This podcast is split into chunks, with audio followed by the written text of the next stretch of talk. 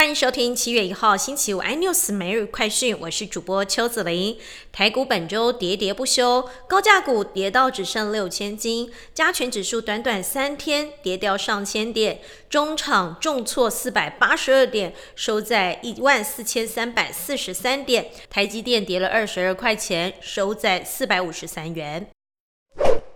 香港主权移交二十五周年，中国国家主席习近平发表谈话，说香港是在经历风雨后浴火重生。习近平这次闪电访问香港，也是他魁违两年多来第一次离开中国大陆出境，并没有在香港过夜。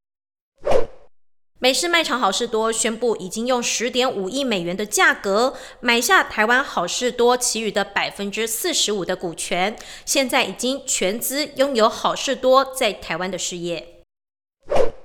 北韩暗指南韩借由空飘传单把冠状病毒传入北韩，对此南韩反驳说，根据专家的判断，新冠病毒不可能透过传单流入北韩。